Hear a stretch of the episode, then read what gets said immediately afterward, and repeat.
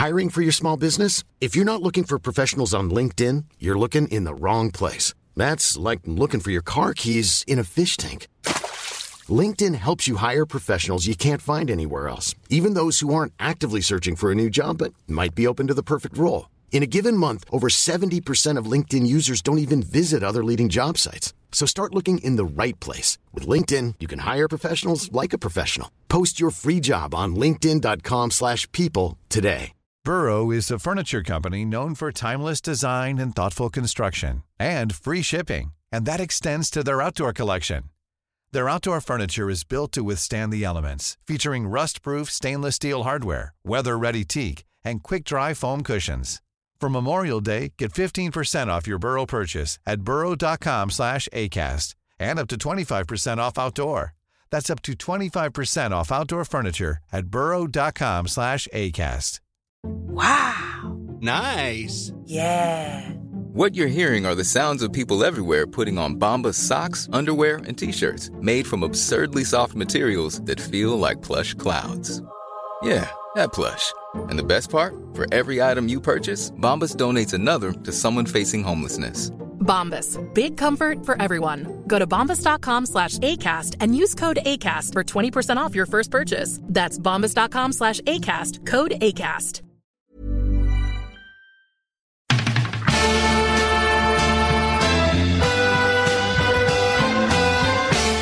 Finished yet. It took me a long time to get here. both players have, have spoken with each other and uh, um, they regret what happened. They've had a frank discussion with each other and they're, they're both of them are keen to, to now focus on getting back their county jerseys. that these fellas will get such a f***ing shell shock next Saturday evening that we'll put them back in their f***ing asses for f***ing 10 years. So the TV stations, Connor, have announced um, all the matches. Um, TG4 have announced 25 matches between or the start of the league and the end of the league. Eir have announced their matches. They're starting next Saturday on May the 8th. Um, with Limerick Tip and RTÉ are showing three leagues, as, uh, league games. As far as I'm concerned, Connor, there's too many. Um, uh, I don't know which ones to pick. I'm a little bit frustrated about that. And with two children in the house, there's no way I can watch three three matches on Saturday and three matches on Sunday. I understand this is a first world problem, and nobody's going to feel in any way um, bad for me. But I'm going to whinge about it a little bit anyway. this is the epitome of a first world problem uh, as far as GAA is concerned. Like I saw saw the games announced yesterday, and the first thing I saw afterwards was your tweet. Not happy about it. Like we've no GAA for how long? No GAA matches for how long? And now we've loads of it, and you're still giving up. But uh, no, you're right. It's it is a lot. I was looking at um 22nd of May there stood out for me. It's the it's where I picked out the Mayo match and Westmeath are playing Mayo on that day at three. Then you've Donegal Monaghan at five, Armagh Tyrone at seven.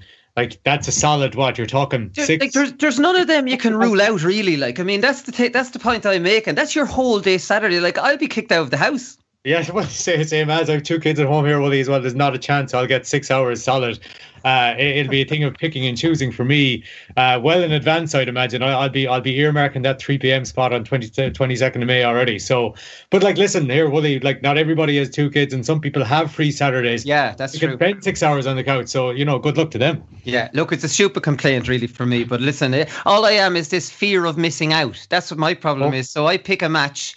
And it's the worst match of the day, and the other one is a fantastic match, and I'm kicking myself. That's what that's what's kind of uh, frustrating me because there's nothing worse than being out doing something and flicking through Twitter. Oh my God, this is the greatest game we've ever seen. While I wait for this dull, crappy game later on at seven o'clock. That's kind of what uh, that's what gets gets on my uh, nerves. The uh, the hurling show is starting not this weekend, obviously the following weekend. Um, so our hurling show, we might as well tell you, is back next Thursday. So we're splitting out the shows. This is the last show um, of just myself and Connor the general show. We're going football show the following week then. So next next Thursday is the hurling show on its own, and we have Paul Ryan and Paddy Stapleton going to do that show. And on the Monday review hurling show, we have Paul Murphy and we have Ken McGrath. Uh, Paul Murphy and Paul Ryan are going to be in the studio. Um, I'm going back up to the studio. It's all very exciting. It feels, Con- Connor, like there's some sort of light at the end of this bloody poxy tunnel. all this positivity, Willie. You know, it's uh, it's brilliant, isn't it? Like, and especially on the back of your tweet about the matches yesterday. But can you just clarify uh, for everybody, Willie, that you Paddy Stapleton will be on the show because I think you might have said something about resigned Paddy Stapleton yesterday, and yeah. some people thought that Paddy, poor Paddy, had done something wrong and where he was going, but you meant re-signed and not resigned. I resigned Paddy. Yeah, that's it. I got Paddy on a on a very reasonable uh, transfer. Um, so like I mean, there's no problem. He's back in. It was resi- I ha- I wrote resigned. All right, I understand that. The return for the clubs, um, Connor. This is where I'm going to start giving out a little bit. So the 10th of May, they're allowed back training. And matches can't resume until the 7th of June. So, uh, look, I don't know why we have to wait that long um, for for some matches. But look, I suppose on, on the positive side of it, at least they know now what, what it is. The 10th of May isn't that far away, two weeks away probably.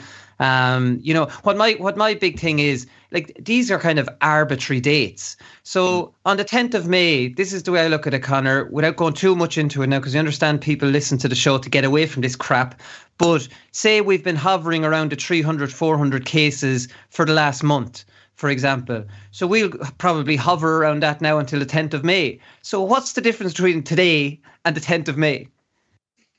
Well, is it not to give like I know GAA clubs will have been, you know, and sports clubs will be planning this for a long time and they could probably say we're good to go tomorrow, especially with the GAA because underage training is already resumed. But yeah, we did it all last year. Yeah, yeah. Well, no, uh, like uh, I, again, I, I assume that might. I, I, I don't know why. Willie, uh, like as you said, it's an arbitrary date. Like there's not going to be a whole lot of change in the public health situation between now and then. So, yeah. so I'm not entirely sure. What just one thing I would ask is that like I imagine the the why can't matches resume earlier, but like surely you have to give, you know, players time to get back into actual collective training before you're ready to throw them back into matches. No. Ah, yeah. Well, like what I'm talking about, the training should resume today. Oh, sorry. The, the, you know, then you're bringing the matches back. I do wonder, like we obviously know you'd probably need the month um, to get some some way fit for the matches. Like I mean, we we we kind of agreed on that. I don't know. Like I mean, we'll we'll see how it goes. At least at least it's set now, and we know what we're working towards. You can be as frustrated or as happy about that as whatever kind of way you stand on that kind of thing. Good news for people in Mayo is Aidan O'Shea is okay, um, Connor. So the the scan or whatever showed up no ligament damage um, to his knee, so he can resume that kind of um, man of steel never missed a game since 2012 um, kind of reputation that he has that I wasn't aware of until you said it last week. Yeah, I think it was 58 championship matches, and and the, the I imagine the bulk of the league matches that Mayo have had in between as well, which is some going, as we said last week, given his position and given the amount of treatment he takes. But just shows you as well that like you know this this this sprung up last week, and immediately people thought it was cruciate, and he might be gone for a year. Then it you know then the talk down here was more likely medial ligaments that he might be on gone for a couple of months, and now there's no damage, seems to be no damage whatsoever, and he could be back. He looks like he's going to be back for the league. So but like big sigh relief by from from me, Willie, and from many in Mayo as well. And didn't want to envisage a thought of Aidan being missing for the season. And when I was kind of weighing it up, then like with the league and championship, Mayo were looking at probably a maximum, I think, of nine games. So even if Aidan was had uh, had would was to have missed a few of the league games, there's there's not that many, so you don't want to be playing catch up. So you know, to, to hear that he's going to be around for, for some of the league and in the championship, providing nothing happens in between, is uh, yeah, it's brilliant to hear. Yeah, some bad news for Armagh. It looks like Jamie Clarke is not going to commit to to this year. I love Jamie Clarke. He's like a bit like myself, a year on, a year off, kind of the way kind of I used to go. Like Jesus, that was too much last year. I need a week. I need a year. I need a year off this stuff. And uh, Jamie Clarke, he's currently in Paris. Um, he came back last year, obviously played 2021. The, the current game doesn't suit Jamie Clarke. It just doesn't. Like, he's such a brilliant player and he's a creative player, not the biggest player in the world, but he's such silky skills. I don't, I, he just not suited to the modern game at all. He, he ends up chasing around after his corner back. He's double marked. He doesn't have the strength to kind of win that ball that maybe he needs to. Two lads scrubbing at him. He's like, he's a brilliant finisher kind of in around close to goals. And I don't know, I just never really seen him excel in those kind of tight. He's in the wrong province as well, Connor. Like, if the truth be told, if he played with Kildare, for example, he might get a bit more space in Leinster. But like, mm. I mean, the way the Ulster Championship is, like, can you remember him really standing out too much in the Ulster Championship in in recent years? Well, not in the big games. That's the problem. Like I like I remember him having some decent games maybe earlier on the championship, and then Donegal last year being the prime example, just no more than a lot of Armagh players. He just wasn't in the game at all that day. You know, Jamie Clarke, like Conor McManus, like Michael Murphy, whatever, has had a target on him since he's been whatever age, you know. So like when when teams are going out to play Armagh, they have a plan in place for Jamie Clarke. And in Ulster, particularly, that often involves him being double marked and, and marked out of the game. Do you know what I mean? So I can nearly understand where he's coming from. You know, he kind of he might do a season and then he's like, geez, I can't take that again. And then he goes away for a while and he always picks some nice places to go away to, whether it's Paris or London, New York, gets the Crawford again, then comes back for a year and, uh, you know, then decides he maybe wants out again. So what is he, 32 now? I, I, I don't know. I like, I, I, I see some people maybe saying that's the end of him, but like, to me, he's not slow, but like, he's never been that reliant on pace. I don't think you know. I, I think Jamie Clarke is more a yard ahead, a yard ahead of people in his head than he is on the ground. He's such a clever player. So I, I hope to see him back because I, I do really like watching him play, and I and I really feel for him in those games like Donegal last year when, as you said, the the, the challenges of the modern game kind of go against him. Yeah, Oisin McConville was talking about him. That's where it kind of came out. Oisin's obviously Crossmaglen, played with Jamie. Um, he was talking at some media day for um, gambling awareness. He says, I suppose we're not all wired the same way. And he might be looking at some of us who've played for Cross Crossmaglen and Armagh in the past and think there's more to life than that. And I want more of my life that I want more for my life than that. Whereas our thinking was a little bit on the flip side of that. Like, I mean, everybody has a different um, outlook. Like, I mean, I always remember playing for Laois and leaving for a year and people scratching their head going, why don't you want to do this? I was like, I just don't. Like, I mean, I don't want to do it with that level of commitment the same as somebody else. And I couldn't understand that how they couldn't understand me, and they can't understand how I can't really understand them. And I completely relate to Jamie Clarke, who doesn't want to go back this year, and he just doesn't want to for his life. Yeah, no, and, and that's completely fair. But the the only thing I'll say about that, and maybe your situation, Wooly, as well, is that like maybe some of the people that don't understand where you're coming from are those that aren't as you know, you know, if Jamie Clarke, if Jamie Clarke wants to come back next year, he'd more than likely be welcomed with open arms into the Armagh setup. Whereas so there might be somebody who's not as secure uh, in their place in the panel. And if they go away for every two out of four years, you know, some managers like might might say, "Oh, well, listen, you know, how can we we can't really rely on this fella? He's not going not going to be committed for the long haul. What's to say that he's not going to leave again next season? But yeah, again, like you just mentioned commitment there. I mean, like it's it, it's on record. I mean, there's been studies into the amount of hours the intercounty players have to commit, and if you travel commitments in on top of it as well, like that's not that's not for everybody, and it's certainly not for everybody when you have to do it maybe five years on the bounce. we before COVID, well, we saw that last year. The amount of players that were leaving, Michael Quinlivan, Killian, Killian Clarke from Cavan, the amount of players that were leaving because they just they weren't ready to do this, you know, on a consistent basis for so long. So I can, yeah, completely understand where um where Jamie Clarke has come from. He might have as, as he might have more commitments than you had back in the day, Willie. But uh, no, I, I I know where he's. Uh, I I can I can definitely understand that attitude for sure. Tomás Ó Sé was talking recently about commitment levels. I think it was on the RTÉ uh, GAA podcast. This is not a, a, new topic. Like, I mean, Jesus, when I was in Off the Ball, you were talking about the unrealistic um, demands being placed on amateur players. And I used to rally against this and rally against this, and I'd be going on big kind of kind of rants about it. It's not fair. And I, we've said this on the show before. It's not fair because that's not what I wanted, whereas other fellas on the Laois team did want it. So, like, I, I honestly think these demands, I think that's a really difficult one to get a consensus on. Because uh, I, I'm pretty sure we've even said this recently, Connor, but I'm losing my memory. Is that like someone who does amateur triathlons might give up their whole life to train for that? Do you know what I mean? Like that that's everybody's individual choice. Loads of GAA players want that ultra professional environment and they want to tell their friends about how hard it is. Like i mean that's what they're proud of that. Whereas other fellas think god this is desperate. I can't i can't last another year. Of this so i don't know how when people talk about the demands are too high how do you find something that everybody agrees on? Yeah, and I mean, like, I think you know, Tomás Ó Sé something said something like something has to give. Well, what gives? I mean, like, you know, that this, as you said, this people have been banging this drum for a long time. Do you know what I yeah. mean? Uh, I think, in fairness, just the study that I referenced there, you know, in the last couple of years, has maybe shone a, a bigger light, a brighter light on it, and the withdrawals of a couple of high-profile players have maybe, you know, made made some people reset and think, actually, I'm not. This this isn't but for did me. They ju- did they just want to go traveling? I think when living in these. Days. Like at the moment, there's no real solution bar them making an individual decision to step away. I mean, like that's you know you could you could try to come to some some consensus you know about what what what uh, kind of um what a maximum output in a week that it, that it should be for an intercounty player. And then in, inevitably you'll just have you know teams and individuals and stuff going above that straight away. Breaking it yeah yeah. So it's, it's really impossible.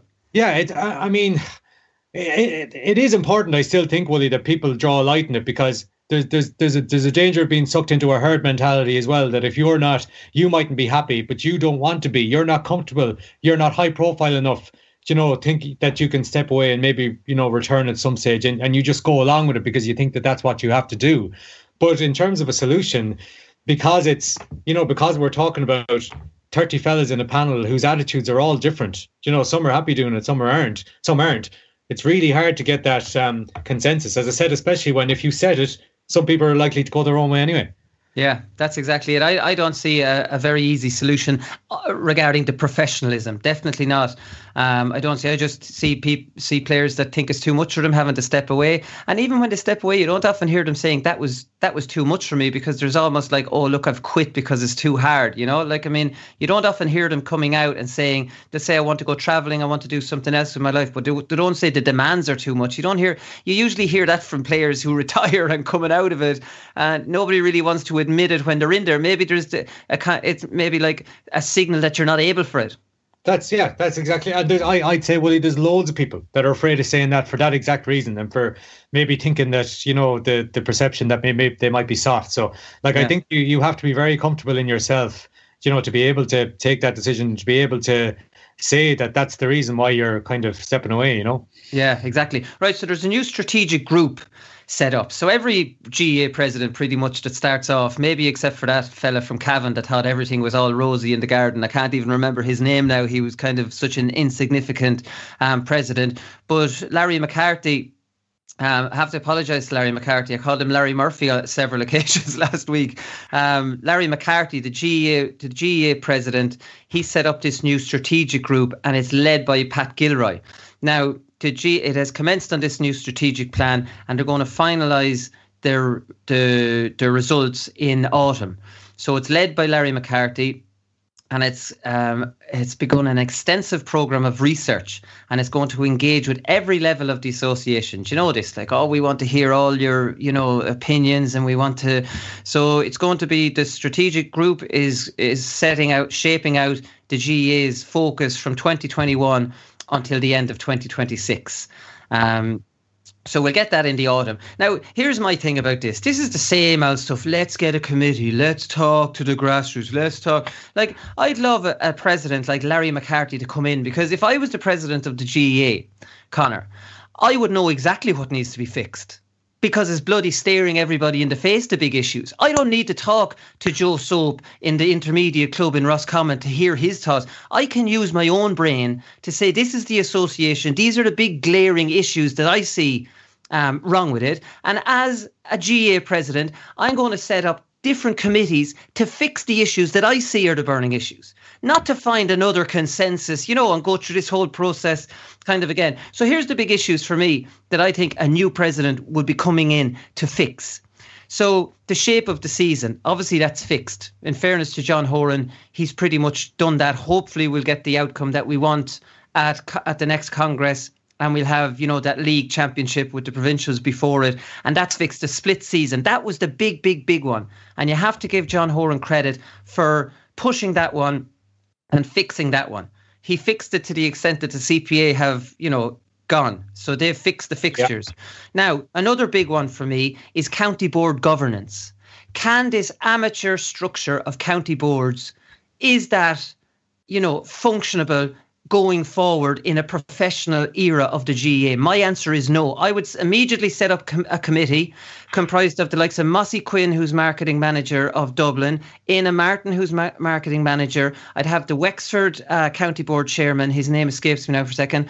I'd have uh, John Costello, the Dublin one, and I'd have other county board chairmen and I'd and, and other financial experts. And I would set that committee up with a view of saying, can we get full-time CEOs in every single county board and marketing county board or marketing professional in the county board? Can we afford it? And what will the result of that going forward until 2026 mean? Will these positions pay for themselves, and will county boards be run in a in a in a in a professional manner? Like, why does Larry McCarthy need to do a strategic review to fix that issue straight away? He doesn't. do you know, like First of all, I got a bit of a shiver there, Willie. You said if I was president of the GAA, and just the thought of that kind of crossed me for a second. Yeah, I take offence to that now. Not at all. I'm not at all. I'm only joking. Yeah, but uh, no. So, so yeah, you, you a lot of good points there. I think the so the, the the main one I think, and and this is off the back of a lot of issues that have re- that have kind of arisen in individual counties in recent years, is the is the governance and the financial governance governance in particular. So I think like that there there are positive steps in a lot of counties. I think along along those lines. Let's say you mentioned Wexford is a shining example. Uh, Mayo are definitely starting to get their house in order down here. Dublin obviously have had their house in order for a long time. So individual counties are already taking those steps. So I think the important point that you raised there is about the level of input that would be had at central level in terms of the governance of that. Do you know what yeah. I mean? So if a, if a county board can't afford it, can we give them some assistance with a view of potentially even getting that money back? You know, when yes. when these professionals put the structures in place, you know, because obviously that governance, you're right, is linked to the finances, which is a link to another huge issue, which is the cost of intercounty teams.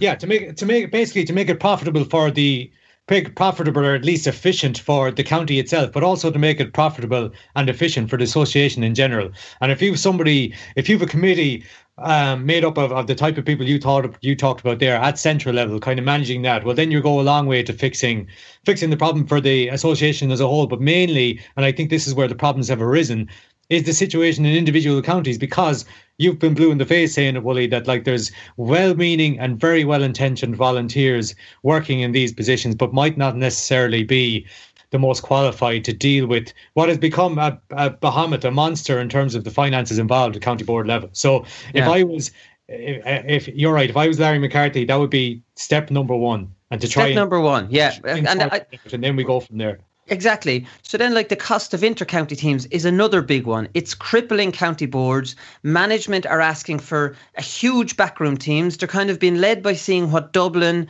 you know, big even Mayo, big counties that have big finances, and they're seeing what they're doing and they want to copy them and they see that as a route to success and maybe a full-time ceo would put a stop to that a professional to tell a county manager that's not in our budget forget about that work off the budget I'm giving you. That's it. Sorry. You know, or is there an intercounty spending cap that can be put on teams? Yes. I would, if I was Larry McCarthy, I'd set up another committee another committee look at the cost of intercounty uh, look at the cost of preparing intercounty teams uh, can we do something about that? Can we put a cap? Would that work? Can we pool all sponsorship money? Because Dublin are getting millions every year and Leitrim or Laois might be getting 80,000. Can we do something around that to make it more or fairer for every county country? There's two things.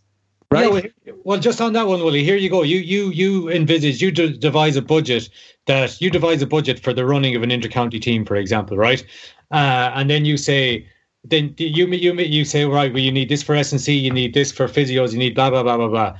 And then for the counties that for the counties that aren't in a position to kind of look after that themselves and like that that's the, exactly the problem. Counties have like smaller counties have been chasing the bigger counties for years trying to catch up when they don't have the means to do so. So you devise a budget at central level for that and then you say that like well if certain counties aren't in a position you know then the assistance comes from central level and the assistance comes from central level through potentially pooling of a sponsorship and all that sort of stuff. But it shouldn't be the case where a smaller county is trying to do exactly the same as what Dublin are doing, where Dublin are far better positioned and far, far better financed to be able to do that. And they shouldn't be chasing their tails. Smaller counties shouldn't be chasing their tails and spending beyond their means just to catch up when when they just don't have the finances yeah. to do that. Exactly. And the other big one, then, the last big one. So we have the shape of the season, which is fixed by John Horan, grand. We have county board governance, we have cost of intercounty teams, and we have games development money. That is the other big one that needs to be fixed. And I don't need to set up a strategic review committee. I'll set up a committee to see how we can fix this issue. And the elephant in the room is obviously Dublin's dominance. The elephant in the room is the money that they're getting in GAA games development money. And the elephant in the room is how do we bring up the other counties you know, and maybe ask Dublin or tell Dublin that you have to, you know, do it yourself instead of saving a million, um, a, a million that you can in a year. So, like, I mean, you know, the, at the end of the day, these are the big ones that you don't need a strategic, you don't need a committee to know this. You're the GAA president. You you should be on top of all this way more than me. You should have your own opinion on it. And for me, these are glaring issues. And committees should be set up for all those four glaring issues. The elephant in the room for the whole playing side of the GAA never mind the kind of governance side of it, is Dublin's dominance. What is going to be done? If in a situation Dublin keep winning all Irelands and it turns out something similar, Kerry might stop them every, you know, three years or whatever because they have, you know, their county is just so immersed in GAA and they have very good finances with their sponsorship um, as well. So how do we get a more equitable championship? You know, like we have the A versus A and A and B um, championships now, and that will probably help. But like, I mean, is Pat Gilroy leading this strategic review the right man after his performance on the Sunday game that night when his kind of solution was, you know, a natural fit like joining Monaghan and Cavan, who absolutely hate each other just on yeah. the basis that they all, all the players, some of the players went to DCU together. Yeah, yeah, and, and, and geography, yeah, yeah. So you may is, is Pat Gilroy leading this well, like you know, so I just look at look through the names that are like there's some good names that I that, that I would recognise. It's been shared uh, by Larry. Yeah, it's been shared by Larry McCarthy. You would have thought he was the one that you know his name jumped out at me. I suppose maybe he's not leading it.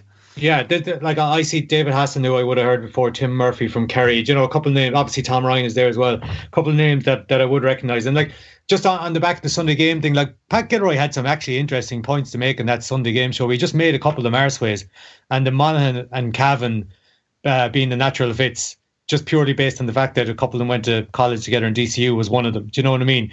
But the essence, I think the essence of of Pat Gilroy's point, and which is very interesting considering his background, he's come from Dublin, was about population advantage. Do you know what I mean? And basically that like if the counties with the advantage, with that advantage, get their houses in order, like Dublin have, and that their mm-hmm. prospects are of success are obviously going to improve. So yeah, I, I, yeah, yeah, Connor. But that's and that's perfectly logical. Everybody knows that, and that, that's yeah. the Dubliner. But his solution to it is to join up other counties rather I, than rather than do anything about the counties that ha- are like Dublin, for example, who've such a big population, who have so many finances. His solution is to uproot every other county in the country and almost create conferences to take on Dublin. I know, rather I rather than the other way around. Yeah, of course, of course, and, and like that that ignores what you said about the elephant in the room about the need to sort Dublin out, and maybe like like Pat Gilroy should have been looking at that first as opposed to worrying about whether Monaghan and Cavan are natural fits. But like, I suppose the one thing I'd say in Pat Gilroy's defence there was that he was making that point on a on a live television show, you know, and maybe like ah, come on, surely. No, no, no, no, no. Sorry, Willie. What I mean is that like he's on a committee now with, you know, he's on a committee that are, you know, there's ten people at least, you know, from around the country that are, you know, that are that are come from, you know, strong GAA backgrounds, strong administrative backgrounds. So the idea that be like Pat Gilroy might have loads of good ideas, but then that they take those good ideas and they develop them into something practical, practical and workable, and not not as kind of you know, kind of just off the cuff or seemingly off the top of a head, uh, off his head, like they, they seem to be expressed on the Sunday game that night. Do you know what I mean? Yeah. So that like you need that, you need some sort of radical thinking. Do you know what I mean? Like like Pat Gilroy had, but it needs to be like some of the ideas that he put out there were just off the wall. So when you have other good GAA figures from around the country with good backgrounds, that then they work on them and come with come up with something that's a lot more workable than some of the stuff that he talked about. Yeah. Okay. So in summary, uh, before we get to Liam Griffin, we're looking at county board governance. We're looking. Oh, I didn't even mention paid managers. Like, I mean, some people have an issue with paid managers. I don't. I think it's an incredibly difficult job. Um, I think they have an awful lot on their plate. Um, and the only problem I would have with paid managers, if county boards that can't afford it are paying the managers, if count, if if a private donor is paying a manager, well, good luck to the manager and good luck to the donor, and it doesn't go through county board books. I don't see one issue about that. I say more power to these managers taking money off a man who's more than happy to give it to him because it's a tough job. The issue with paid managers would probably be, and plenty of uh, uh, presidents have talked about this, but none of them have done anything about it. Like, I mean, and probably because you can hide the payment coming through a donor. But I don't think you should need to hide that. If you have a donor that's willing to pay a manager, I think that should be made public and we know which managers are taking in money and which aren't. Yeah, okay, yeah. Well, the, the famous quote was what? That they, they tried to investigate the, the payments under the table and they couldn't even find the table. That was about 20 years ago. yeah, okay. It's not it's never going to be made public. That was a silly thing for me to say. But at the same time, the paid county managers, as long as county boards aren't paying it, would you have an issue with that? No, I don't have an issue with intercounty managers being paid well because I look at a big, I look at like you know a backroom team that are full of professionals that are being paid, and the most important job of it all is the manager, and he's not being. You know, he's not being paid. I don't necessarily have a problem with managers being paid. I don't know about the fact that like, is it okay for you know Limerick or somewhere, you know, other counties, you know, to have happen to have a wealthy donor that can pay a manager. Do you know what I mean? And then other counties next to them don't. And like, did, did, would the GAA be comfortable with taking that stance that they're happy for that to happen? Can the GAA as an amateur amateur organization, you know, they've been doing it for years, but like, can they publicly come out and say we're okay with this? Uh, you know, I don't think so. But uh, again, as you said, like if, if a private donor is willing to cop up the money, and if you know, I I I've not necessarily a problem with that. I have a problem with can can the, the GAA haven't been stand by haven't haven't been standing by it to date, but can they stand by that? Do you know what I mean? I, I, yeah. I, I, the, the, lack of transparency there is an issue, really. Yeah. Look, to be honest, paid managers would be way down the list. I don't know if I would even have it on my list. So here, we, here's the list that we might put it into a presentation and send it up to Larry Murphy and say, just Your scrap that. Larry, Larry, McCarthy, sorry, what is wrong with me? Um, send it up to Larry McCarthy and say, forget about your strategic review and all the time you're going to waste on it. Set up four committees one to look at county board vo- governance, one to look at the cost of inter-county teams, potentially capping them, one to look at games development money, and on the playing side, what is going to happen in 10 years' time if Dublin have won eight of the next 10 All Irelands. There's your four committees. Forget about your strategic review. I've saved you loads of time and you can send a check in the post. Will we leave it on that one, Conor? done, done, done. right. Okay, up next, we'll talk to Liam Griffin.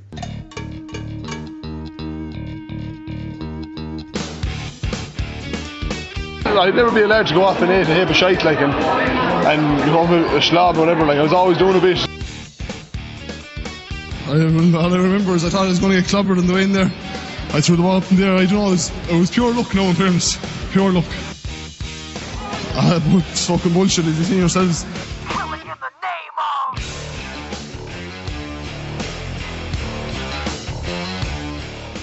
So the latest Laochra Gael of the series is on tonight at 9.30 and it's a good one because it features Wexford, Wexford's All-Ireland winning manager Liam Griffin and Liam joins us on the line now. How's it going Liam?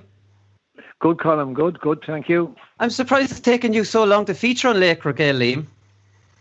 Well, I'm surprised I'm on it, Colin, to be quite honest with you, because with all due respects, uh, I'm not saying this to be falsely modest. Um, I'm a one in a row All Ireland winning manager, and uh, I played, I played, and I, I lost my career, but I never, I never managed to reach the dizzy heights that I had planned to reach. And uh, so, look, I'm, I'm, I'm actually flattered to be in the company of the people that are on it, and that's the truth. I'm not saying that to be falsely modest. Okay, that's fair enough. Because, like you mentioned, you didn't reach the heights in your career. You played minor under 21.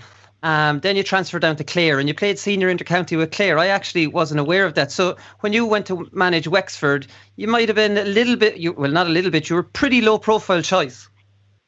I was because I'm from a non-hurling club as well. Because uh, and I won more in football. I won a lot in football, but I played for every Wexford team before my 19th birthday, except for the two senior football and senior hurling team.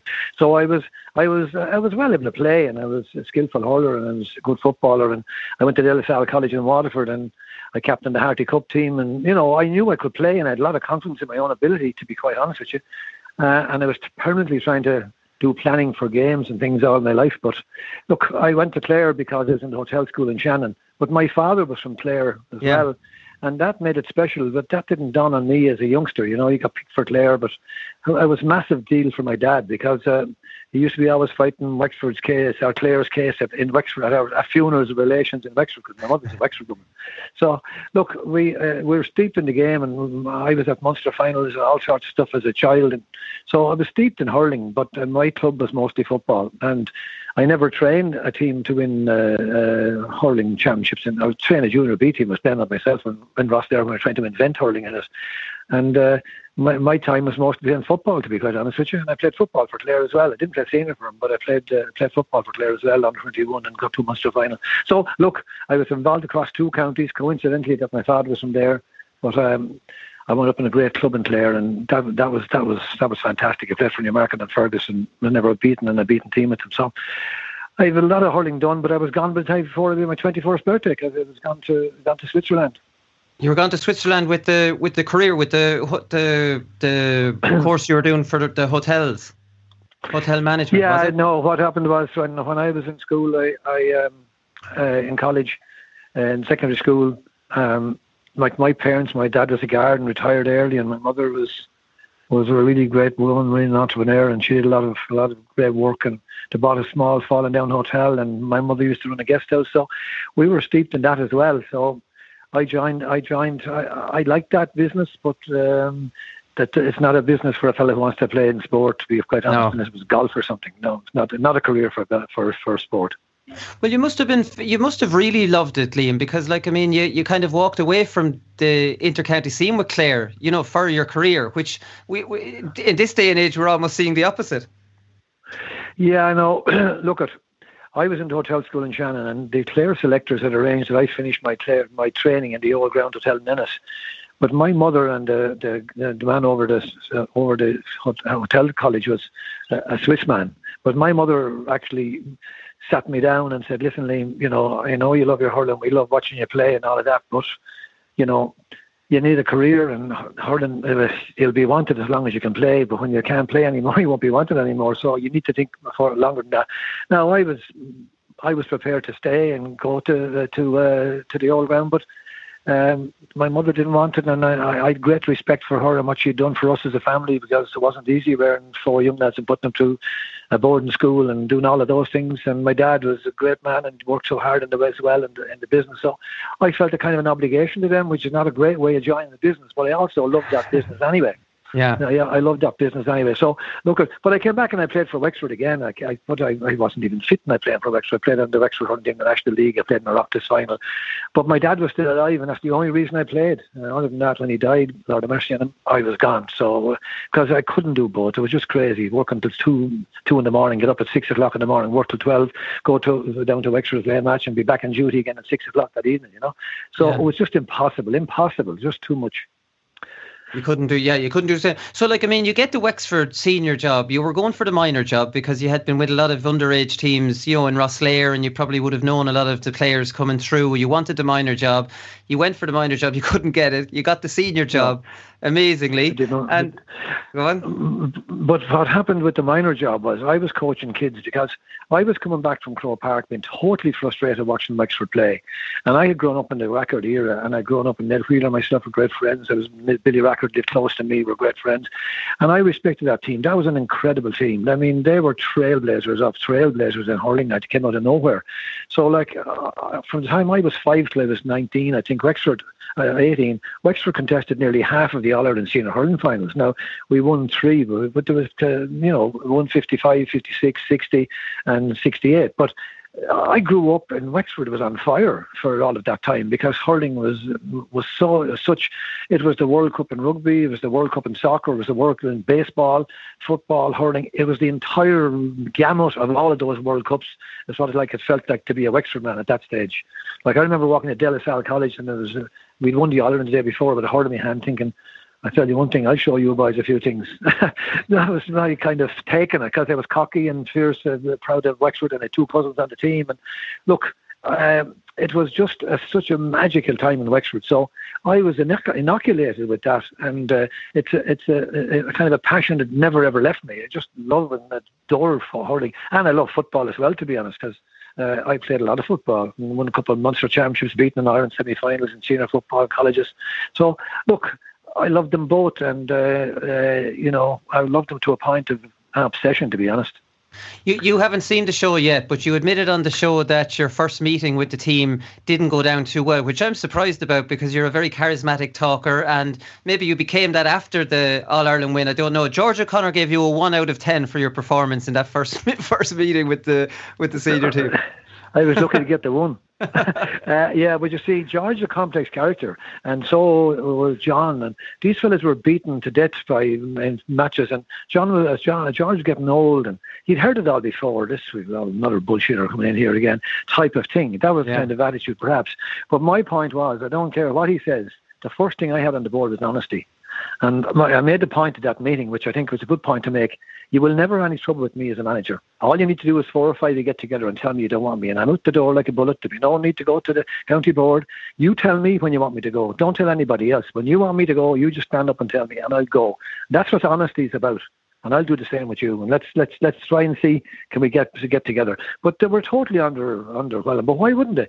I was from Rosslare, like Rosslare yeah. didn't even have a hurling team at the time. So, but I wasn't lacking confidence myself, to be honest, if that sounds cocky, but I was coming back from matches, watching Wexford lose matches that I felt we could have won. So, from my perspective, I was working in my head things to do. But one thing I did say to myself, I was in a pub in, in uh, Ashford in Wicklow where people used to go on the way back from Dublin. And I was sick and tired going in there listening to Wexford this bleating and going on about this and that and the other.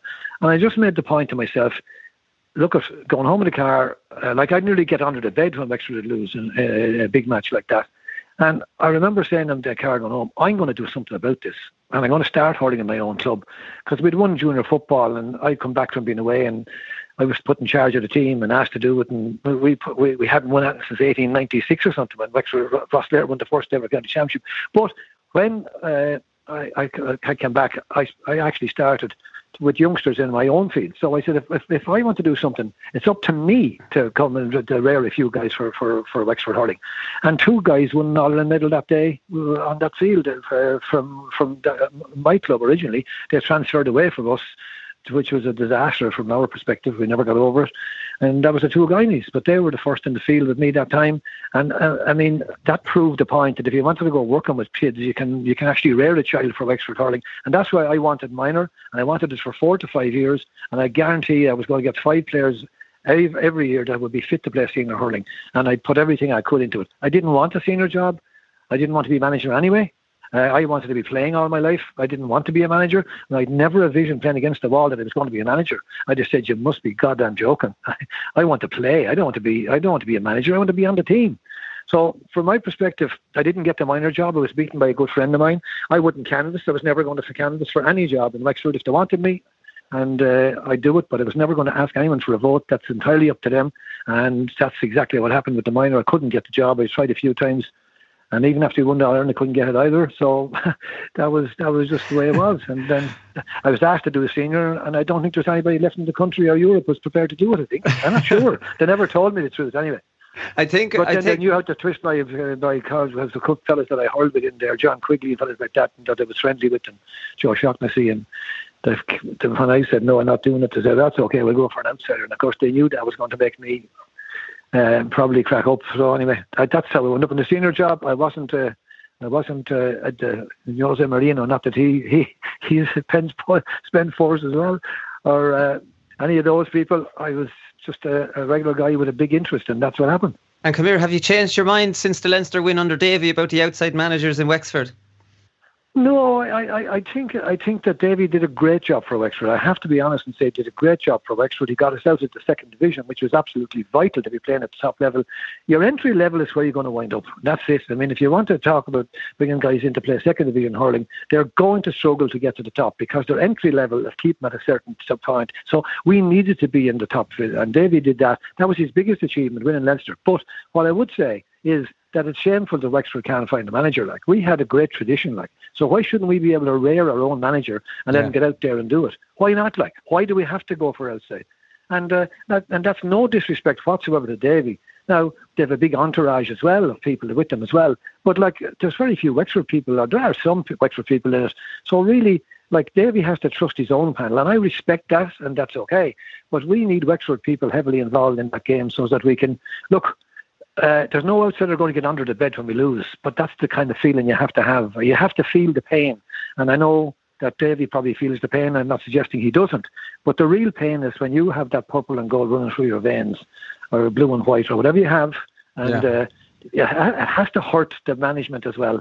And I remember they brought in an outside manager of Wexford, and there was appalling what happened. He came in and they lost the match, and Leinster semi final or final, and he never went into the dressing room afterwards. He just went and discussed. In other words, you're losers, and that's it. And that was that was that. that when I heard that, I thought, bloody hell, we're really degrading ourselves then doing things like that. And and, and that's just my feeling. I think we should be able to bring our own people to manage hurling teams. Yeah, yeah, and exactly. football teams for that matter. I'm I'm laughing at the George O'Connor just to go back to it to one out of ten because you gave I, you gave us a speech before uh, Liam. I'm not sure if you remember. It was in the Montague Hotel and it was in the late nineties. You'd won the All Ireland, and over twenty yeah. years later, I still remember it. And I'll just let the listeners fill I'll fill them in on a little bit of the theme of your speech from my memory was the commitment level that's needed to win an All Ireland, and you were up on the stage and you were very funny and you gave a great speech and you you ended up telling us about this athlete that trained every day, maybe sometimes twice a day, watch what they ate, and you laid out this this week of commitment for this athlete, and you made us guess what sport was this athlete playing. So I can't re- think, I remember thinking it was a boxer or whatever it was, anyways. And it was a contestant on Gladiators. And you said, fucking Gladiators, lads. He said, if, if, if that's what they're doing, what do you think you need to do to win an All Ireland? And I just thought it was brilliant. Do you remember that? Oh yeah, no, I remember that now. Yeah, I do remember it. Yeah, I do, I do, I do. Because uh, I was reading this, thinking, "Holy shit, this is what's going on," you know. And, uh, we were talking about two laps of the field, and then we're all tired. But anyway, but no, that's it. But, but but that's what I mean. Like I, I remember that twenty years later, and it's just the way you were you were able to get your point across. And like I mean, you had to turn Wexford. Wexford had lost a league title in ninety one, a league title in ninety three, Leinster finals in 92, 93, 94. As Liam Dunne admitted on the show, um, that'll be on tonight. He said that he admitted they were losers. Yes, but I didn't think they needed to be losers. Okay, so I also what what I did with uh, there, and I, when I say I, I mean we. I picked a very good management team. I two of those fellows with me. They had to be involved in underage, or I wouldn't. I didn't want them with me. That's the fact. Because I think there's an empathy that fellows have that train kids, and an understanding of what you can do with a player. That you know, you, you just don't like, walk into a field and they, you know with all just adults because you assume that they do this. But I think that assumption is not necessarily correct. And my point was I was managing Rosslare teams as underage kids, and I know it sounds a bit stupid to anybody listening. And of 12 years, we won a county final, we beat Buffers Alley. That to me was one of the greatest days of my life that we could beat Buffers Alley in under 12 hurling because they would have laughed at people like us. Who the hell are Rosslare? Like they're nobodies. Yeah. And uh, we won a county final, and we won it strategically with an under 12 team, which is absolutely sound stat. It was the way we picked the team that we were able to manage that we could control the game. We won it. Now that's just the way it is. What I'm saying is Uh, uh, uh, you have to the, the, adult player. I was childish in my attitude as, a, as an adult player, and like if you're childlike and you can actually get down to basics and explain as if it was a child, even though it's a man you're talking to, and even though it's a man that might have played a lot of sport, like they are, they, they, they can empathise with something if you're trying to explain it at that level why we need to do it. So what we did was we broke down the game of hurling. And I picked Seamus Barron uh, from Rathnure, who was a, who I played for Wexford with, and I, I loved the guy because when I went into Wexford team, you know, we were all shy when you walk into a dressing room. I was a complete yeah. outsider coming in from Rosslare. Who's your man like? you know, so uh, an escape even someplace. So Seamus was friendly with me when I sat down. Friends wouldn't even talk. We never introduced ourselves to each other. Just, just not the way we were. We were country guys, and that's what happened. And you know, it was totally different at colleges where we had a great setup in Salle. But Seamus was a grand guy, and I met him at underage teams, and he was very committed to underage. Rory Kinsella, a fantastic record in FCJ and Claude. He played for Wexford. He was great with youngsters, and he was uh, with us. And there were three of us together, were the main management team of the team, and we had a tight knit group. And Seamus got sick, but we went out. We wanted no replacement we were going to wait for him to come back, and I'm so glad and pleased that we did. So that was absolutely important, and they were on the same wavelength as me. And we had lots of meetings about what was going to happen before we got up to say it. Some of them, the boys were saying, "Jesus, I don't know whether we're going the right way here. And we might be laughed at." I said, "Look, I don't care if I'm laughed at. The bottom line is we're going to get the message through." Like, and that's anyway. So we built it on that. So what we did was we broke down the game and this was going through my head all of the time anyway to, when I was coming back from those losing matches. What could I do to, that, work? What would I do if I could if I could do something different? And there was good managers there, but there was things that you're looking at uh, uh, kind of objectively from the stand, saying, "Well, I could get this right, I could get that right." So we analysed the whole game, we broke it all down, and we went through everything. And my point was, okay, I just want to ask you a straight, a straight, question. This is when they got into it. After a while, they got into it. In the end, they used to getting pissed off with the meetings that I was having, and eventually, then I have to, I used to have to call the guillotine on it myself and say, no more. Five more minutes and we're gone. No, no, no. We need another ten minutes. No? So anyway, but we broke down what we needed to do. But my point when the challenge was, this is what constitutes a game of hurling, and call it out. And funnily enough, we kept writing them down, and then, well, we hadn't got the skill till about twelve or thirteen. So I was saying, like, why can't we tops to be tops at all of those things where we're deficient? Maybe we know we're not as good as Kilkenny. We just absolutely know that, and we're not. But we could be if we got a lot of other things right. So we analysed it all down the line and said, we can be the fittest team in Ireland. Why can't we be the fittest team in Ireland? And we don't need to kill you. And if it's not fun, don't even bother your ass coming in. Because if it's not fun, I want fun. I want to see plenty of laughing, joking, and carry on all the time. But when we're serious, we're serious, and that's it. And we went down through the various bits and pieces. Could we be the best blockers and hookers in the game? And I had that for a reason because I was going to do analysis on the games. Um, if you want to do analysis on a game of hurling, how do you know how competitive you are? There are ways to find out how competitive you are. It all seems simple now, but at that time wasn't. Done. So we broke it all down and said, right, we can do this, this, this, and this. And if we do that, what percentage is that going to give us over and above what we were doing already? So you know, someone, you know, when, when I asked how much do we need to improve, someone said, oh, 50%. And then someone else said, oh, Jesus, 50. You want to go 100? Okay. And I said, supposing I said 25% was enough, what would you say? You know, that's all. Yeah. You're not cross. You're not crossing a line that's that massive. Suppose, suppose you're 25% better. So then we enclosed, we said, why can't we be disciplined? Why do we give a fella in a game of hurling a ball at 40 yards out and say, right, put that over the bar and, and, and, and expect him not to do it? You know he's going to do it. So what I used to do with training was put the ball down for the puck out when there was a stupid foul game. I say, okay, throw the whistle. That's where that's coming next, okay? That's coming up into this zone now from, from there, from that stupid foul of just pulling a jersey or doing whatever. You've got to be disciplined. And discipline means then you'll focus on the ball. Because you're not going to, like, how many times do you see young lads under 12 pulling fellas' jerseys going by and, and no one ever says, you know, stop it. He's a right chap because he didn't let him get through. So look, I, I've been boring you now, but all of those detail, detail, detail, detail that we could work on and work on and work on and work on, because we knew we weren't the, the, we knew we weren't the best hurling team in Ireland. We absolutely knew it, but we knew we could be, and we knew that we could win All Ireland if we did it. But we never even spoke about All Ireland. We just talked every game at a time, and that was it. But, but look, it's not. The, the, what the, when you mentioned counting the hooks and blocks and stuff like that, because George O'Connor again mentioned you were talking about stats in the first meeting, and that would have been way ahead of your time, Liam. You know, doing things like that, making sure we can be the best hookers and blockers. Like I remember, it wasn't until 2003, four when we started talking about you know forwards tackling or you know counting how many blocks we get in. That was definitely before I remember ever speaking about it in the dressing room. Yeah, well, the point was I was doing that now in school.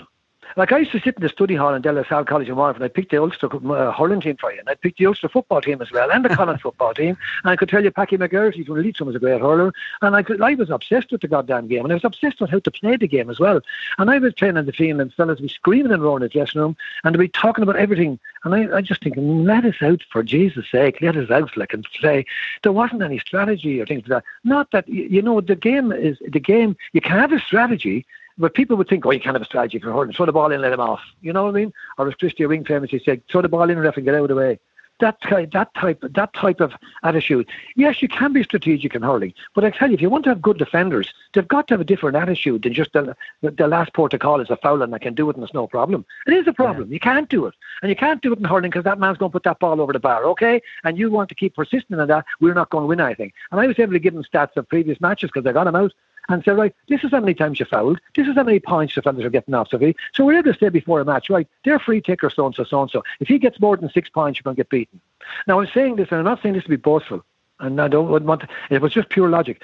I looked at Gary Kirby's stats in the Ireland final before that, and I looked through, through all of the detail. And I just said, if Gary Kirby gets four points or more, uh, we more than likely will not win All Ireland. He got two points from frees, and we won by two points. Now, yeah. is that some, oh, that fella's a genius. I am in the arse. I just did an analysis and just looked at it and thought, that's not going to work. If we let him have six and seven points, we're going to be out the gate. That's a fact. But it so, must have been it must know, have been incredibly satisfying, wasn't it? In the second half, you gave away no free. We gave no free away in the second half. Now, I felt sorry for Limerick because they they got uh, pilloried over that, and they, they, there was some mentions about the because I was I would have liked to see Limerick win, but the one's going to I didn't want to see him beating us. But like from our perspective, from our perspective, right? Okay, they were saying that couldn't be possible, but they didn't realise that was our game plan, and we had a man put off before half time. Don't forget, and yeah. we're in the dressing room. I only used to concentrate on three things. If you're going any more than three things, you're going to fry a fellow's brain. He doesn't want to hear five and six and fourteen things. He doesn't want to hear all that stuff. You might have an individual come with a fella on his own and say, listen, you're going well. You need to settle down a bit more. You need to attack the ball a bit more because you're coming in too late and whatever, whatever. But anyway, so we, we would have tried very, very hard to get that discipline right. Now, we didn't foul the second half of the Leinster final either. No one copped that. Now, we were practicing this, but what we used to do was we used to have the analysis uh, up on, on a board for every training session. And this man, he's a solicitor in Wexford. He's a mad hurling. He's worse than myself. A fellow called John O'Leary his two big hobbies are hurling and opera. So there's a, there's there's a queer one for an Irish fella. but anyway, that's what he does. But he used to do the analysis, and he'd have them out by fax to me first thing of a, of a Monday morning. And by the way, when I got to read those, I could actually then go through every move in the game, and I could see it again in my head because I didn't need to be packing my head with that kind of stuff on the sideline. So by getting that the next day, I could see and I could analyze it, and it could actually lead to where the others got scores because of, of some of the things that happened. So when you get used to it, it's it's it's it's very good. So there's so many stuff out there now that's I think it's overanalyzed, and we only had six points. That's it, no more. We knew that was give us a good uh, a good feel of the game. So by by doing that, and by making that work, we got used to it. And then uh, we had a big powwow after every game. And there's an interesting statistic. In every game we fouled the most, we lost. In every game we fouled the least, we won. Doesn't matter wow. who they were, second divisions or first divisions. When we fouled the most, we lost. We didn't foul except for one, I think, one aberration of that. So we knew that if we didn't foul. But in the Ireland final, we Damon Scallan put off. And my point was, if you go out there to try and take uh, you know, revenge for anything like this. This is the time that we were now half an hour away from bringing home a MacCarthy Cup. And I'm just saying to you, if you want to go out there now and lose your discipline, forget the people. This is the place that will be full of seagulls in an hour and a half's time, okay? And they'll be picking up all the stuff off the stands. And now this is where we are. And it's now to us to be get the concentration right. No fouling. No fouling. No fouling. Okay? And that's it. You cannot foul because if you do, you're going to get beaten. Okay? Do you understand that? Now that's the point you need to remember. It's now all about discipline, but we've practiced the discipline. We've been doing the discipline. We've been doing it for the last couple of years. We know what it means. We know what it means. So now go out there and show us we can do it. And we can do it that way. And you can do it now. We can do it. And then we had a plan for the extra man because we thought about it. So look, this is not genius stuff. This has been dedicated to the job you're supposed to do and trying to make it ha- make it happen. That's it.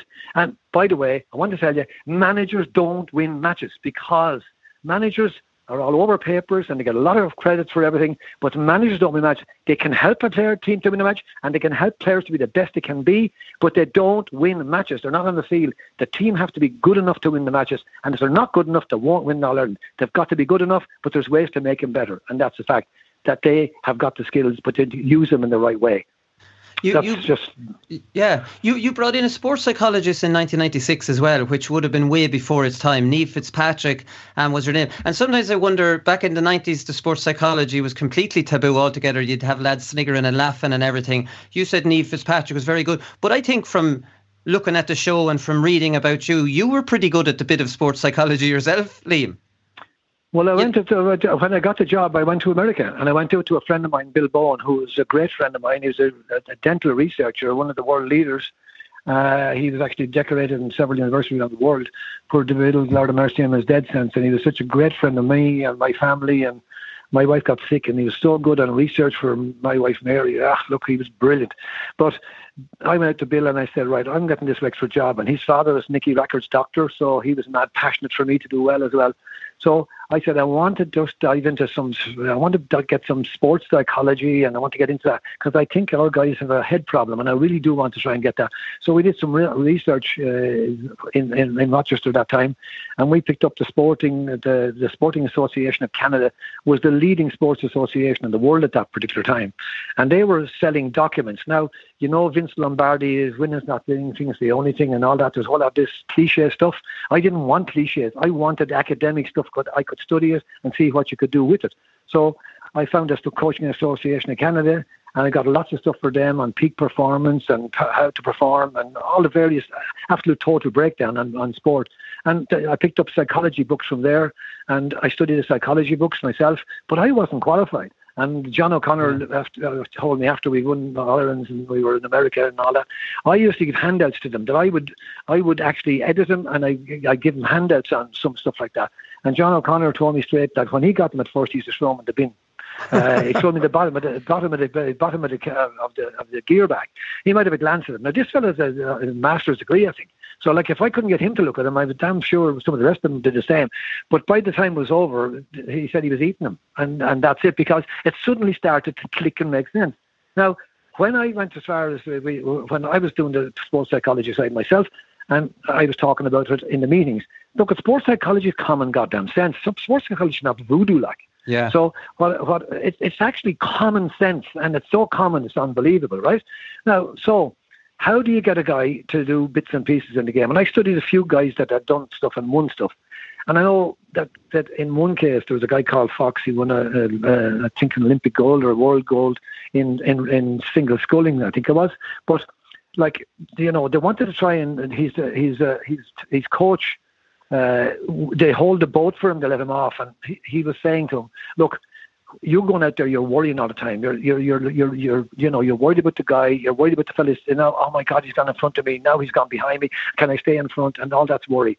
And he, he made that point. So he said, I want you to do something different. Concentrate on your technique, okay?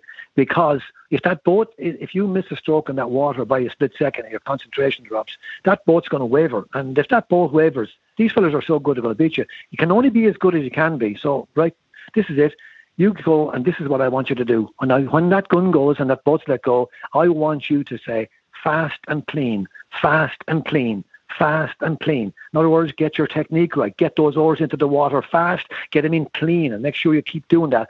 And then you worry about your technique. And if you're not good enough, you won't win. But if you're good enough, you might win. So you get, know that before you go. So we try yeah. to develop mantras like that that during the game that you could keep your concentration and so that you were you were apparently concentrating on technique and uh, to try and keep to do to do the right things.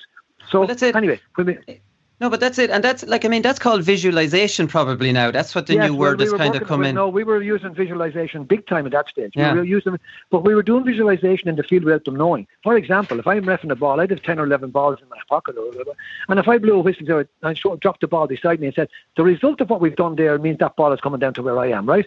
And I stand now and we would I'd be within five yards of that ball. Okay, so let's see how, how it happens. So that's making them visualize because they can see it then on the field. There's no yeah. point in just giving them a lecture without giving it so, showing how it works. So from our perspective, anyway, we got to the we got through the league and we, we got a few monkeys off our backs. We got promotion in the league in the '96. I went through a rough passage in the end '95 because I was trying to suss them out. But anyway, so I went and I just made the point. Look at lads, I've done sports psychology for the last year, for the last year or whatever. Now uh, I'm putting a proposal to you. I don't know enough about sports psychology to call him an expert, but what about bringing in an expert? And Tom Dempsey, I think, piped up. He said, "Oh, Jesus, that's a great idea, Liam, because we had a good Liam kind of relationship. We weren't uh, uh, daddy and master at school. I encouraged everyone to make their comments on anything they wanted to say. I didn't mind yeah. what to say to me, uh, but anyway, so we, yeah, it will be all over the Daily Star or whatever with Wexford Higher Hedge Week. I said, yeah, you, yeah, you, yeah, okay, that's fine. Uh, and then I said, right, we've got the panel in here now. So who who here is going to go out and tell their sister, their brother, their mother? Because if you want to do that, lads, you know, you know, we're really not at the races. We're not mature enough to handle this. Like, so if you can't handle it, only the people in this room should know. Nobody outside this room should know. And uh, the first one who breaks it is, is is is going to ruin us. So if you want to ruin us, go out and tell your mother. Go and tell your sister. You won't believe what Wexford are doing, and that, that's what will happen. Okay, so that, so we're going to debate it. So I said, okay, we'll debate it then. And we, we said, right, okay. Then someone piped up and said, listen, if it only got us 1%, what's wrong with it, right? Okay, so we got onto the discussion. So my point was, if it's not unanimous, it's not going to happen, okay? It has to be unanimous now because Tom made a good point and we need everyone to be buy-in. So putting your hand up means you buy in. If you're not putting your hand up, be fair, keep it down. And if if if, uh, if, uh, if the hands don't go up, we're not doing it, okay? That's it. So it's yeah. up to you. So we gave them enough time to get them to talk, and then after a while we said, right, uh, that's it, over, or whatever. And they said, oh, no, we want more time. Anyway, I interviewed three different people, and I interviewed Niamh Fitzpatrick, and Niamh was fantastic. And another fellow was very good, but he kept telling me he had some great ideas for hurling.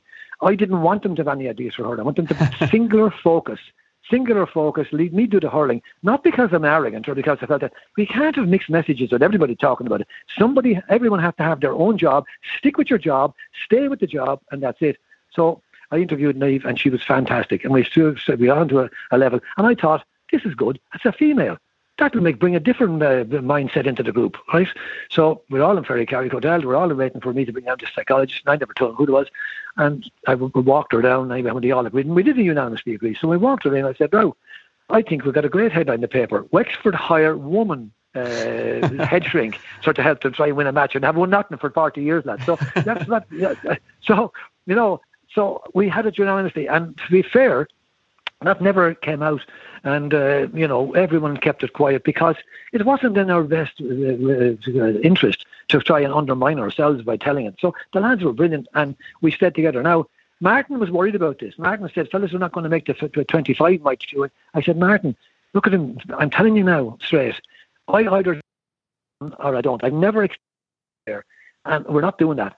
Everybody is going to be told, not the, not just a, a select group, group, because that's elitism. We're not doing that. These guys are here on merit, and that's it. Because if you drop dead in the morning, one of these guys are going to replace you. So that's it. So let's let's let's, let's, let's trust everybody. So we did, and we got on with it. Now we had reservations and worry and all sorts, but I think the lads were just brilliant. Anyway, they were brilliant. We had a great group by now. We had we had one hell of a group by then. Like I think we'd have won the World Cup you know, that's the fact because we had fellas so tuned in, you know, that and, and, and they were so together on it now. And these fellas had had lived a very tough life on the hurling fields. So this was this they suddenly saw some light at the end of the tunnel. And we tried a few game thing plan things that worked for us and they got more belief in me then as well. I know they did because we worked moves and things that actually we could make them work. And uh, you know, so so it, it started to work. But um, look, it, it's still back to the team. They were good enough and they embraced it and they did it themselves. And that's the truth. And I actually look at the mirror every day and I know what the truth is. Yeah.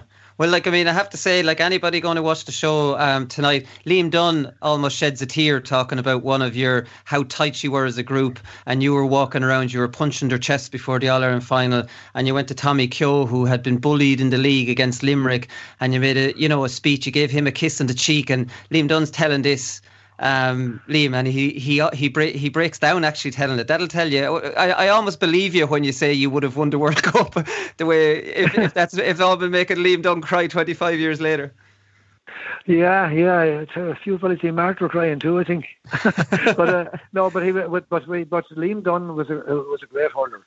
And there's a lot of people said, oh, he, he was dirty and things like that on occasions.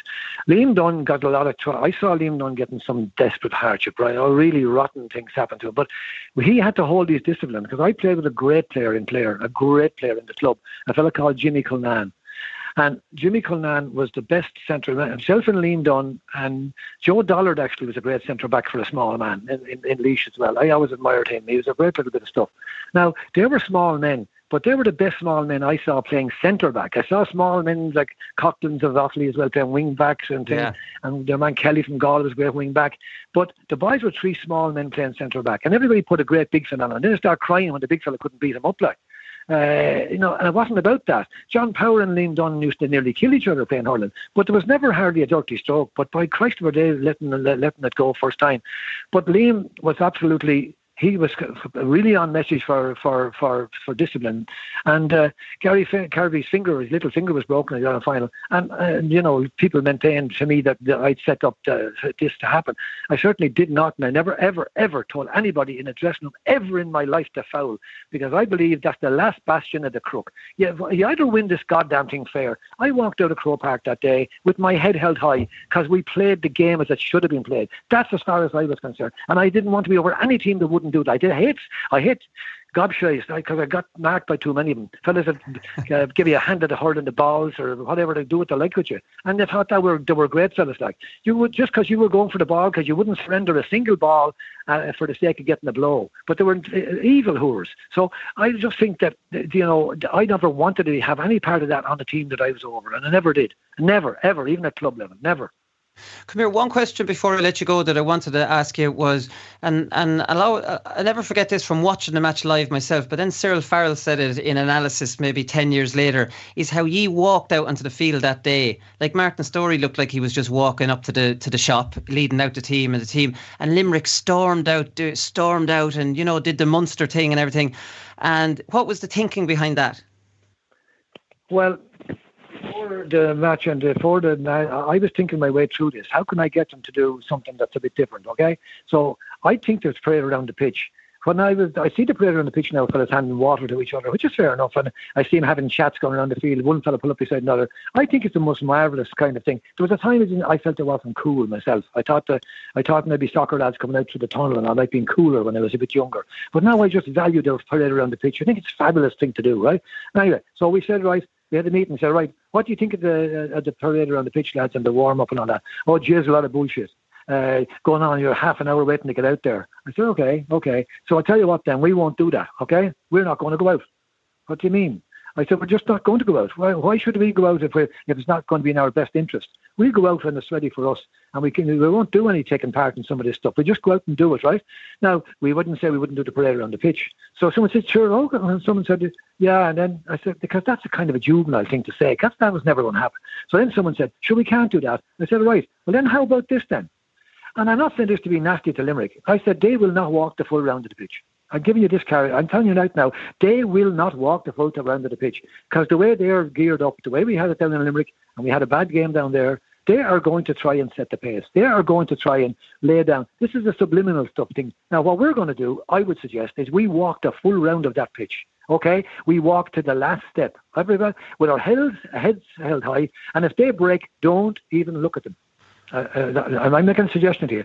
And yeah. then when we're going to meet the president, why can't we stand like soldiers? We're going to war in a match. Not, not that it's war, dirty war. It's a, legitimate war.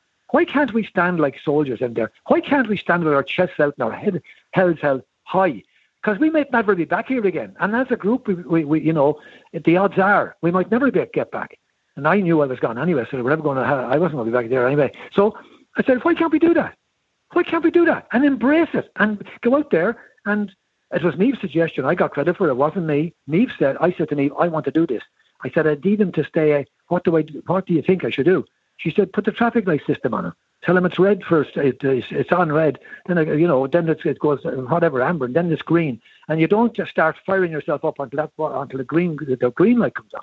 So that was kind of visualization as well. So they did stand like soldiers. They stood like those men. And I'm absolutely so proud of the way they stood up. And I know I'm not making a little of any other team, but Limerick were leaping up and down and they are doing. And, and then psychologically we took over because we were saying, well, okay, we can do that. And I'm sure that phased them a little bit that we were able to do that. Mind you, they got four points in about the first four minutes, so it didn't phase them too much. but anyway, so well, that, look, that was that was a, that was always the thing. Like I mean, which was which approach was right because they got the good start, but then you got the good finish. So like I mean, you know, yeah, it, no, it's hard. I'll tell you, I'll tell you, I'll tell you. We said that too. If you come up all full up and steam, you know what? You can run out of energy very quick when you start really flying for a start, Yeah. and then all of a sudden you get caught and you start to settle. And when you get into that into that groove of, of of not being able to be up on top of it, you played and I played with games where no matter what you did, you could, the team couldn't get up. They just couldn't get up to the pitch that they needed to be up to. So we needed to concentrate on getting ourselves right, and that we, the pitch would come. And, and and I think that's but that's what that's what happened. But from our perspective, like it was better that we went in like organised and in control, and everyone knowing everyone's in control. And then it's very important for the players to know the lads on the line are in control. They know what they're doing. I don't Yeah. need to start fretting on what's happening going to happen here because we had a system as well where we said if your man moves, you move with him. Do not look near me. Don't go near me. Just move. If if if somebody has moved off you and you go to the wing forward, and Johnny Dooley has moved off Seánie Flood. Johnny Flood had been hooking him like holy hell, and Johnny was getting a bit frustrated with him, I'd say. And I wouldn't blame him because Seánie was frustrated uh, the nation with his hooking. He was brilliant. So the Eamon Cregan switched him to the far wing, and Seánie just trotted after him. So what happens now? Johnny Dooley winds up on the far wing saying, Jesus, he's uh, he's with me still, you know. Yeah. So like so everybody moved after the man, and I said, we will decide when you go back to your own position. Stay where you are, keep hurling, don't drop your guard, keep attacking the ball, stay in your position, and then we'll call you back and put you back in your own place. Which meant that you might be full back, and Ger Cushe was right half back in the uh, uh, All-Ireland semi-final against Galway, passed the ball to Adrian Fenlon, put it into the square, Billy Byrne fli- flicked it into the back of the net. And that was Ger Cushe right half back. Now he was full back. Now his man moved out, so he followed him. So that Yeah. brought him out and into the play. So, like, you know, this thing of fellas having the selectors then, hey, Johnny, come back, come here, come here, come here. You go over there in that far corner. And, you, and there's a whole meeting going on. In a game of hurling that's played at 100 miles an hour, you could lose an All Ireland over that. And the point we could muse was that didn't Limerick lose an All Ireland themselves with that, too awfully? Uh, you know, with a, the last minute goal. The whole thing fell apart in the last few minutes. So don't let that happen to us. So Yeah. don't be worrying, and we give them reasons not to worry on the field of play. That's that was kind of what we were trying to do. But this is from sitting down. I used to walk the beach outside from my own home here. And I just walk the beach thinking, thinking, thinking, get up at five in the morning, walk along the beach and go through again from start to finish. Go through it again from start to finish. Go home back and write down a few notes on it. Then go back through it backwards. You know what I mean? But that's what it took for us to do it. We were not Kilkenny. We were not Galway. We weren't Cork. We were none of those people. So we knew who we were. And that makes it all the better because you can get a better tune out of the fiddle when you know what you have to play. Yeah, yeah, just the, the parade thing for me was impressive because the temptation is to break when the other team breaks, and Limerick had got their boost from going in front of the canal, in front of their fans, and then they walked up the the Cusack and they broke at the halfway line, and your fans are on Hill 16, so it was very good to have thought about that and got your moment with the fans on Hill 16. You would have been, they would have got a psychological marker had you broke away there and missed what they had. You know, I, all this probably thing goes on, like you But say, but- kind but- of little small we things. were- we were never going to break away anywhere. Didn't make any difference. But our fans went berserk when we didn't break and the Limerick fellas broke. Yeah, Right? yeah. So that set the stadium. And I, I had good friends in Limerick as well. And they said, oh, Jesus Christ. When that happened, I said, uh, well, a friend of mine, I I played with him actually, but he, he was in college with me and he said, so not very flattering. He says the other little fucker. He's after coming up with something again on this one because he knew that that that that that I might have been thinking like that. You know, uh, so because he played with me. So look, because uh, look, that's not master stroke. It's not a master stroke, but it's managing the day. We needed to manage that day. Yes, the details. right the detail. But like, why would we not march around the field? Well, and my point to the boys in the meeting was, lads, we are playing in an All Ireland final. Like, you know, we're playing an All Ireland final. Can you believe we're playing an All Ireland final? Why wouldn't we want to do everything the right way? Why don't we want to walk? That's not good enough. Win the cup.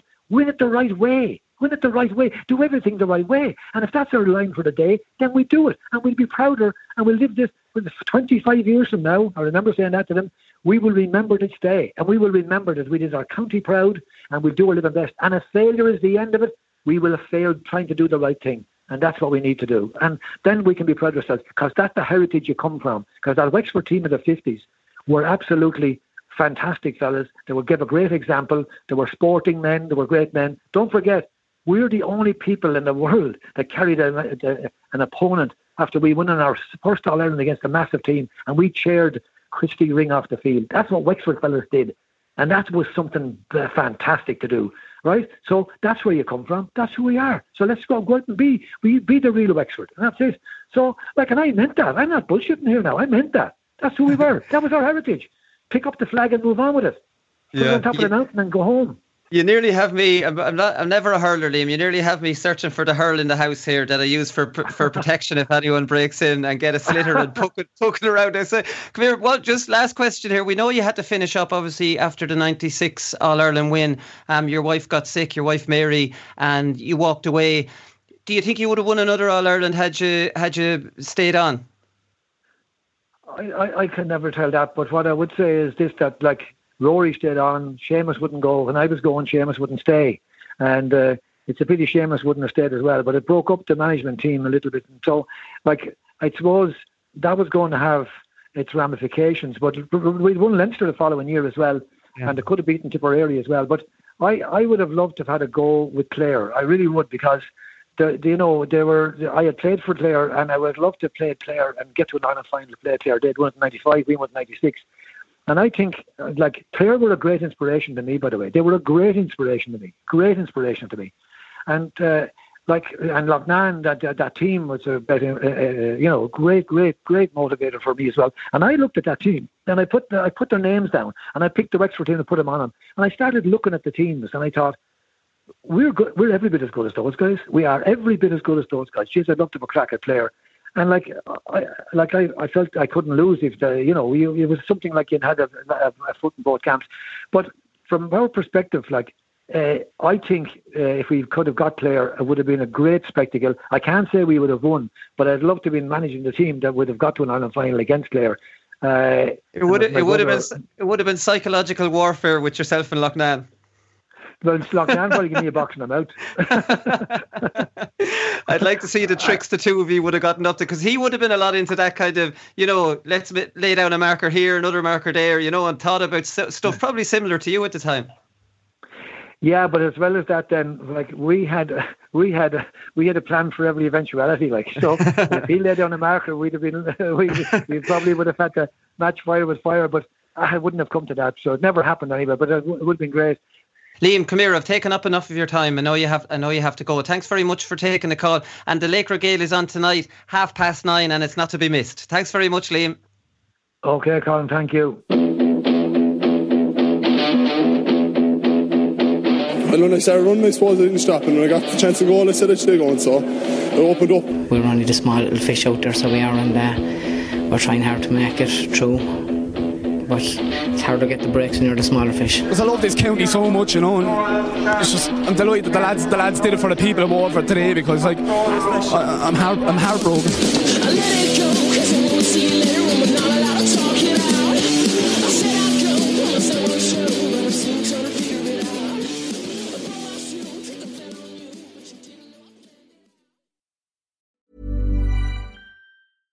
Mom deserves the best, and there's no better place to shop for Mother's Day than Whole Foods Market. They're your destination for unbeatable savings, from premium gifts to show-stopping flowers and irresistible desserts. Start by saving 33% with Prime on all body care and candles. Then get a 15-stem bunch of tulips for just $9.99 each with Prime. Round out Mom's menu with festive rosé, irresistible berry chantilly cake, and more special treats. Come celebrate Mother's Day at Whole Foods Market.